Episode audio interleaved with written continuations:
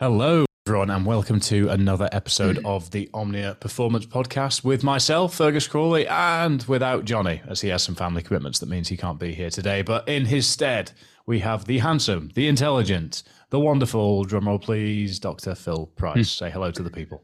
Hello, everyone. So today we are going to record two podcasts. In fact, so you'll get this exact same intro in the next episode, but just just some fair warning there. It's just going to be myself and Phil. But we're going to cover Mm. why aerobic fitness is the foundation of all fitness in this episode, and then the next episode we're going to talk about why everybody should be doing some sort of resistance training. And yes, we mean everybody. So, before we go any further, usual podcast stuff. You'll be sick to death of hearing me talk about this now, but just do it. Makes everybody's life easier. I'll maybe at some point eventually stop doing these introductions where I ask you to follow or subscribe on whatever platform you're listening on. Check out YouTube if you prefer visual listening, which I think is an oxymoron, but we will move on and make sure to rate and review the show and share it with a friend, as all those things are great and make us both smile very much. And if you are looking at us on the video, you'll see me smiling now. Cheers, everyone. So, Phil, aerobic adaptation. Do you want to just give us a bit of an overview of what the aerobic system is? And uh, let's lay out terms. Let's, let's set the scene scene for the people. Hmm. Okay. Try and I know in the previous podcast we've discussed the differences between the aerobic system and the anaerobic system. Um, ultimately, with the aerobic system, you are utilizing oxygen or uh, going through some oxidative processes to develop energy to be able to perform you know function. That could be movement that could be just homeostasis in the body um, but ultimately we are utilizing uh, oxygen. We are pretty much use, utilizing oxygen all the time uh, to perform because we're obviously breathing all the time to perform functions. But obviously when we increase the intensity all of a sudden we need to sort of draw and uh, or develop uh, energy much more quickly so we start utilizing other processes like the glycolytic pathways, which start to utilize you know, definitely carbohydrates as a source. As an example, with the ATP PCR system, uh, which you know requires it generates ATP very quickly. We generate ATP very quickly, um, but ultimately everything like that is underpinned by our ability to utilize the oxidative system. Um, so that is our aerobic base. Um, and it kind of is the foundation because wh- whatever you're doing, you are um, have some form of submaximal exercise, and your ability to utilize oxygen for energy underpins your base to then be able to perform higher intensities. So that's why it ends up being so important.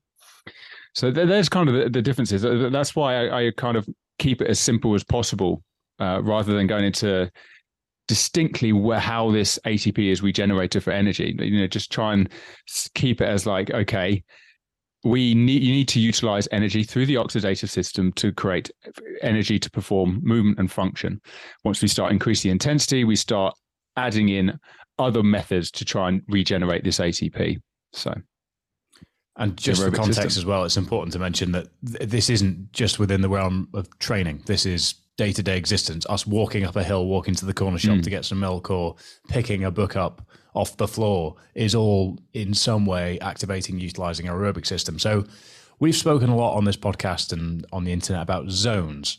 So to bring it back to purposes of training, for those listening that might be a bit new to understanding these energy systems or how they apply to them, or maybe even new to zones, essentially zone one is existence. I think it's fair to say. Maybe maybe you're writing, maybe that ex- exerts a hmm. little bit more than just existing. Zone two is, I mean, zone one's a little bit more than that. You could walk and you'll be in zone one. So I'm being flippant. Sorry, everyone. I'll, I'll rein it in. Zone two is the sort of zone where you're kind of moving. You're probably executing a motor pattern, and you're you're you, you can sustain that for a long period of time. That's almost purely aerobic function. So that's where we do a lot of base building, a lot of work, and we'll speak a lot, speak about it an awful lot as as the foundation of what most people's training should be. So you might have heard of 80-20. That's on the premise that 80% of your work Mm. is done in zone two. Zone three, you're then essentially combining a bit more of the aerobic and the anaerobic system, and we're moving into sort of tempo runny sub threshold pace. So if you were doing some rep work for a five kilometer sort of training plan or something like that, Zone four is where you start to get a little bit of that metallic taste in your mouth because there's more of an anaerobic effect going on. Your aerobic system is still underpinning this, but you're moving more towards the anaerobic end of things. And then as we're moving into zone five, it's sort of getting towards the, the sort of full full send sort of creatine phosphate system. But then beyond that, we've got the lifting side of things, whereby we're going to be moving into the real specific, real, real concentrated dosage of energy production, which means that we're going to be almost using entirely creatine phosphate system. So is that is that a fair sort of really poorly explained hierarchy, Phil? I've kind of gone through the glossary no, quite poorly. As, as, I think that's brilliant. Uh, funny enough, there's so many different ways to define these zones, and I think a lot of that comes down to the fact that it's actually quite hard to pinpoint exactly where these thresholds are because if you did some kind of physiological measurement to see it it would be just like a curve. So it's like well where's this where in this curve does it suddenly you know look like what you see in textbooks? Uh, but ultimately um, what is separating these zones are physiological changes.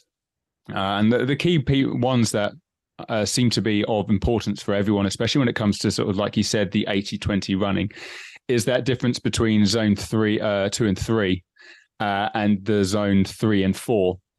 Um, they're often defined uh, differently, uh, but that's usually based on what you are using to measure where these thresholds are. So you could use lactate, you could use the ventilatory system, um, a various a variety of different uh, methods. Um, but ultimately, what's quite handy is if you could define at least for you, however you do it, you know, the difference between zone two and three and three and four. In the literature, you might have read this as the moderate, the heavy, and the severe domain. Um, purely because of what they are kind of defining what changes happen in each one. So if we to really define what zone two is, because obviously that's the theme of this uh, podcast, it's the area or the intensity that you can maintain where your processes where that through oxidation you know you're developing waste products uh, lactate you know all of those types of things. The body will then utilize lactate. Lactate acts as a signaling molecule as well. Uh, but ultimately and it might get rid of stuff in the blood you know the removal of waste products. But the development of waste products usually equals what's been taken away by the body um, so it's that's why it's it's easy work. You can kind of develop this uh, homeostasis, um, and ideally, you want that threshold to be quite high. So, for example, say me and you are are running. Uh, I'm running at uh, 10 kilometer hour pace, uh, and you're running at 12 kilometer hour pace. If our lactate levels are relatively the same, that means you have a uh, a lactate threshold that's probably much higher, which is very advantageous because you can run faster, but still maintain that ability to whatever you produce is getting removed by the body. Um, so that's really, really quite handy. And one of the reasons why it's important to try and define, because if it, through training we could try and shift this threshold over to the right, so that means um, even if you're, say, if I trained and moved from 10 to 12, and then get to a point where I'm still maintaining this level of homeostasis, that means I've improved my efficiency, which is really quite important for especially long distance running. Um, so that's one of the reasons why we want to try and have a really good aerobic engine because we can maintain this level of um, homeostasis um, at much higher intensities or speeds or powers. So yeah, I mean that's why you know what you kind of described in terms of uh, you know zone two and three is really quite important because you know you could be training and accidentally be you, what you feel is easy, but you're actually in zone three. So then you're not really training your aerobic system as as effectively as you potentially could be. Um, you see it quite a lot. People are designed, oh, this is my easy recovery run, and it's you know it feels easy in terms of uh, uh, like heart rate, but it actually isn't. It's very common in CrossFit. Yeah, it was a peak pandemic, I saw screenshots all over Instagram of easy recovery run, one seven one heart rate. I was like, I don't, I don't think so. So yeah, that's the mean, and then the, the peak uh, heart rate was like one nine one. Yeah, yeah. So I, I, think that there's there's a lot that I want to sort of unpack from what you've just said there. One is a bit anecdotal, just to give this a bit of context. So mm. when I first started training like this, when I came from meathead powerlifter to the hybrid athlete I claim to be these days, my max heart rate we sort of tested in a quite controlled setting, and it came out at one eight nine, and that was me seeing God, and that was my perception of absolute max effort, peak mm. performance. That's all I had to give. Whereas since then, I've had heart rate strap readings coming at 207. So essentially, I haven't actually, the perception of how hard I've been working hasn't increased by whatever that is 17, 18 points. I can't even remember what the first number was. What did I say? 189? Yeah, 189. Mm. But yeah, no, no, I'm not going to do maths on a podcast. That's mm. risky. You can do it at home yourself. And essentially, all I've done is raise the baseline. So there was a period where zone two for me would sort of bottom out at 141. So anything above that would be sort of knocking into zone three, maybe pushing towards sub threshold. Whereas now 15152 is sort of the parameters that I work with for my zone two stuff. And I can feel that. So I think what you said about moderate, hard, severe, I'd probably counter and say it'd be great for people to get to a trained state, which wouldn't take much work at all it just requires a bit of familiarity with what things feel like for zone two to be easy, zone three to be moderate, and zone four to be hard, and then anything above that to be full send, sort of slipknot, wait and bleed, ready, set, go is kind of the way I describe that. So, but that that's the, from our training with Omnia, we kind of we don't give heart rate parameters for zone five. That's very much effort perception, where we'll say mm. max effort, hard effort, or give people specific paces to work within. We're only really looking at the heart rate data if it's repetitive reps over time and want to see sort of what stage it gets to in, in terms of that pattern. But the zones in the middle, as you've said, is where most people get it wrong because when they're doing an easy run without having any mm-hmm. metrics to track, they're probably maybe doing a moderate run. And a moderate run carries with it a higher residual fatigue a higher impact transient. And if you're a hybrid athlete, you're going to be heavier, which means that that impact transient is going to have more of an impact on your joints, which means it's going to have more of an impact on your lifting. And if you do that over six weeks before you deload, you're going to be in a significantly higher state of residual fatigue than you would be were you actually training at a true zone two level, which is why things like being on the bike is mm. great because it's actually a lot more work to get up to that top end of zone two if you're not familiar with doing time on the bike and also you're removing that impact transient. So there's lots of things to consider here, but essentially, bear with me on this. I have two two little metaphors that I'm going to run with, and I'm not yet sure which one's best. So everybody can form their own opinions. Phil, you can you can be the you can be the panel for this one. So metaphor number one: we're building a house. Putting foundations in, as far as I'm aware, is quite a monotonous process, but it's one that needs to happen. It's a case of digging the hole, measuring things out, mixing the concrete, pouring it in, letting it set. And from there, you can do the glamorous stuff, the exciting stuff. You can build these big, sexy Roman pillars that you paid out your eyeballs for, and all all these things. You can go to that designer window shop that your wife's been begging you to go to and spend out on those windows. Hmm. and that's more exciting. And that's what we're drawn to. We're drawn to the intervals. We're drawn to the track work. We're drawn to all this. But none of that's relevant unless the foundations are there in the first place. And all you're really doing is elevating and building your baseline up to a point that is then suitably prepped to be able to tolerate the building process of other things. And that's then where a lot of mistakes are made because people are trying to go to the window shop before the foundations have set, for example. Because intensity increases injury risk, intensity increases fatigue. And where, from our experience, a lot of people get it wrong is they focus far too much on anaerobic and creatine phosphate based fitness rather than actually understanding the true value of zone two and aerobic fitness that underpins all of that. Metaphor number two, in the same vein. You have a corporate structure whereby you have several several departments and several functions that all serve different purposes within the business, and through that you have, let's say, an HR department, a committee that, that sort of understands what all these purposes are for, and therefore how much to implement them within the business for the broader mission of said business and we'll treat it as a board. Actually, we'll go with the board. Forget the HR department, mm. the board. And without that underpinning, it doesn't matter how effective one of the sales departments or the engineering department or whatever they're doing is in their own line of work because it's not underpinned by the recovery, by the fatigue, by the overall foundation that allows that adaptation to occur and for everybody to sort of sing together in sync, in, in harmony and in sync.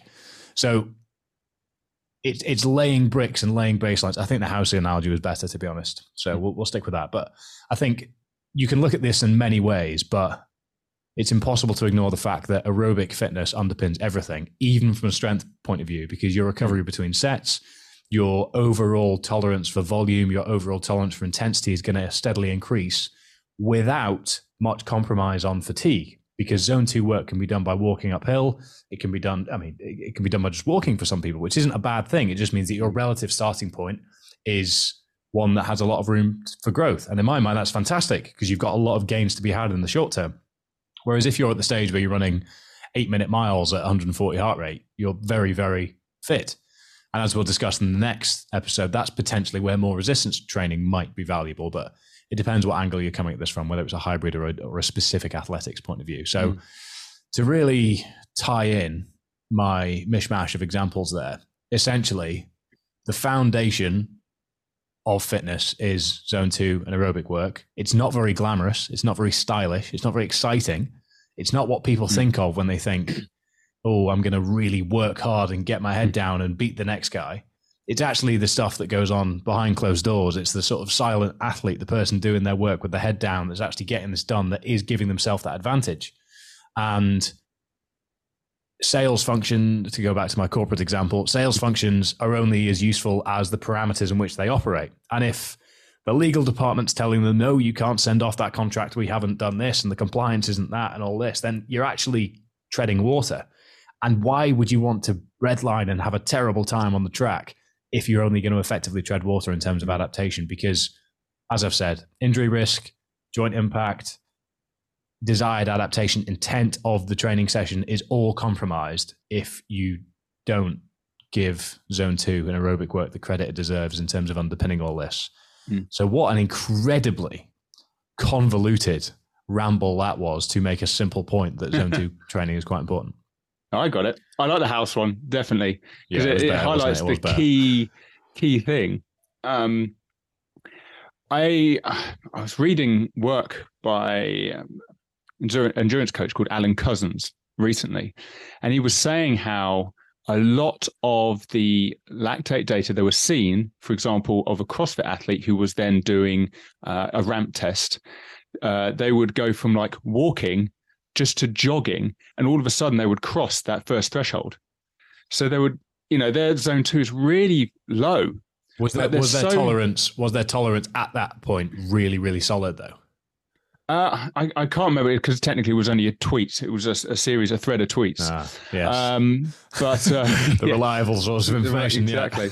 Yeah. but uh, it, it's it highlighted a few things that I've heard from a number of other coaches that have seen similar things, where a lot of CrossFit athletes, because they're only training high intensity CrossFit, that their body automatically goes into zone three and four, even if they're doing very light work. So their body has no ability to sort of act in zone two. So just going from a walk to jog, the body's like, okay, right, back into. It would assume that it's doing a um, zone three or four intensity type session when it's not.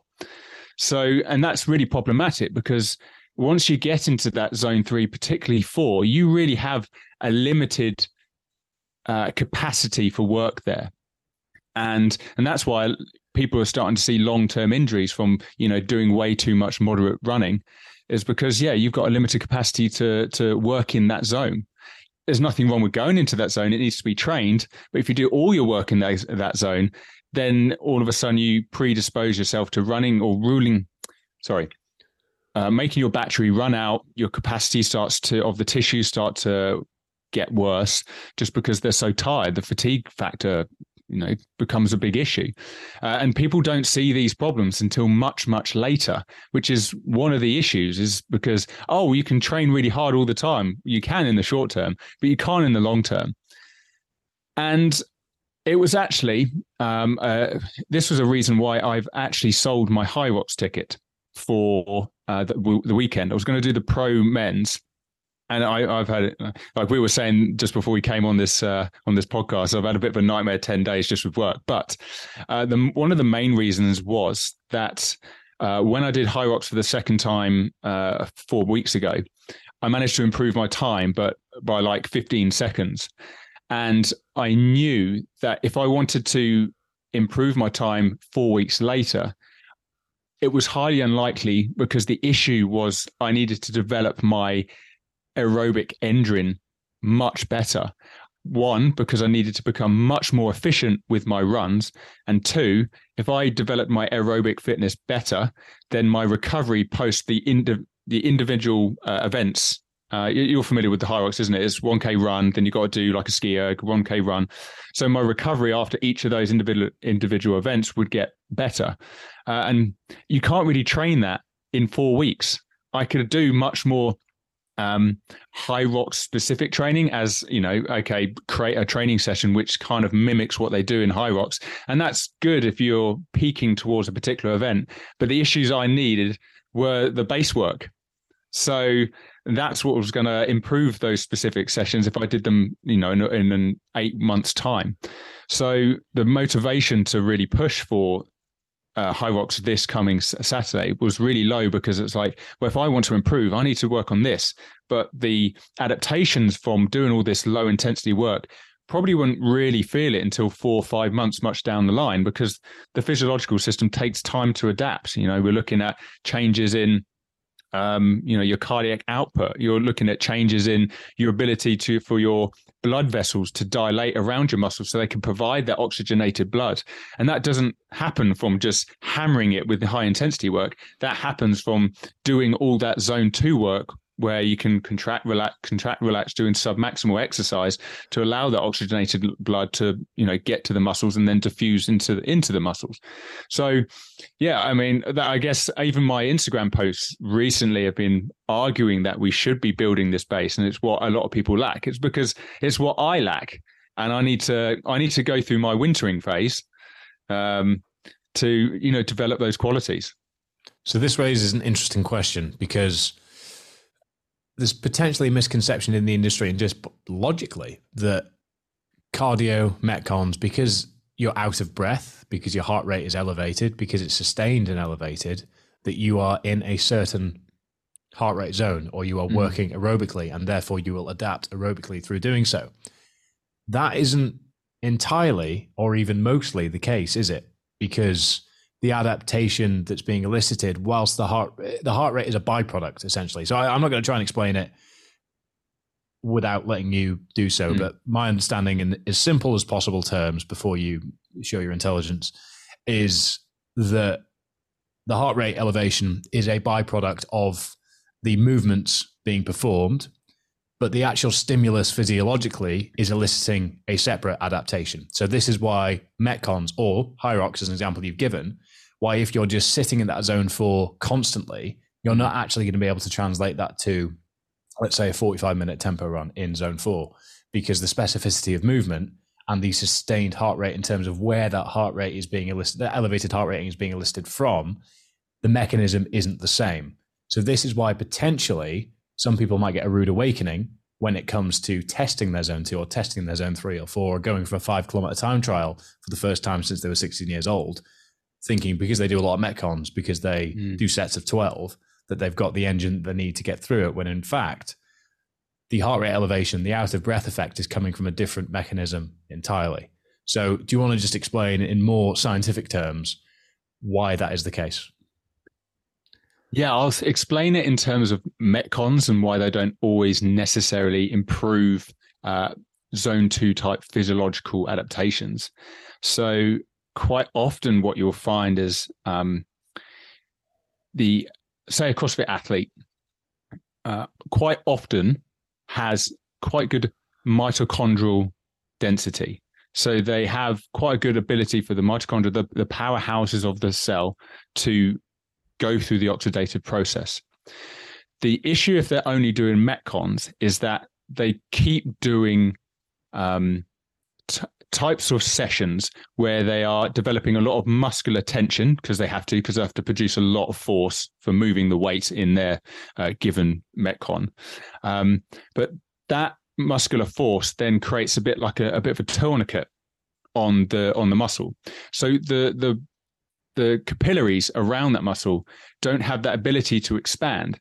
So even though you've got these um, mitochondria, mitochondria that are you know good density there and and work pretty well we're not developing uh, enough oxygenated blood to the area because we're not allowing our blood vessels to that ability to expand. So yeah, you've got good good oxidative powerhouses, but they're not getting as much oxidative blood as they potentially could get. So to me, that's probably one of the key things where, um, you know, when they do a metcon, their heart rate gets so high, they're, they're, they're desperately trying to send blood to the area um, because the muscle requires it to generate energy. And then you're doing something which is technically stopping the um, uh, delivery of the blood and therefore the diffusion of the oxygen into the muscle so it can actually, the mitochondria can do what it needs to do.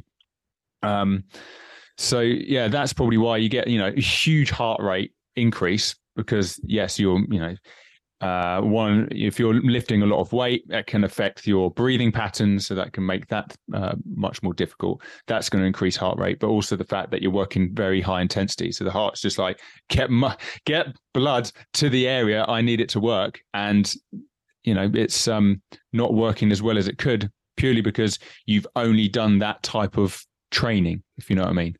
Um, so that's why it's important if you're a CrossFit athlete to have all of that zone two training, especially if you had an off season, because that improves your ability to, yes, increase the mitochondrial function, but also increase the ability of the blood vessels to dilate. And then once you've got those qualities and then take it into a CrossFit environment, even better.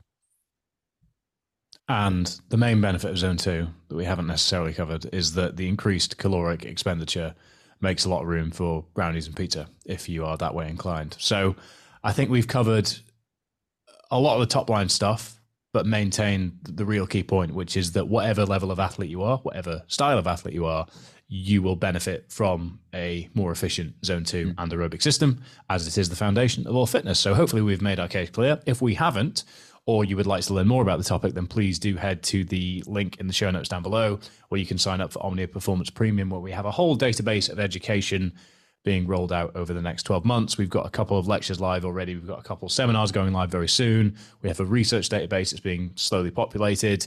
We have a chat room for all of our premium education members, and there are premium podcast features and opportunities to ask more questions around specifics we mentioned in here in there. So do get involved if you are not yet already.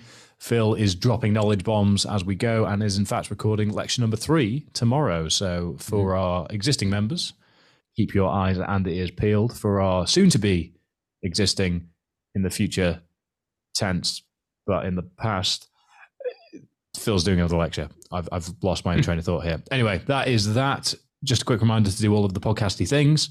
And thank you again for listening, and we will see you next time.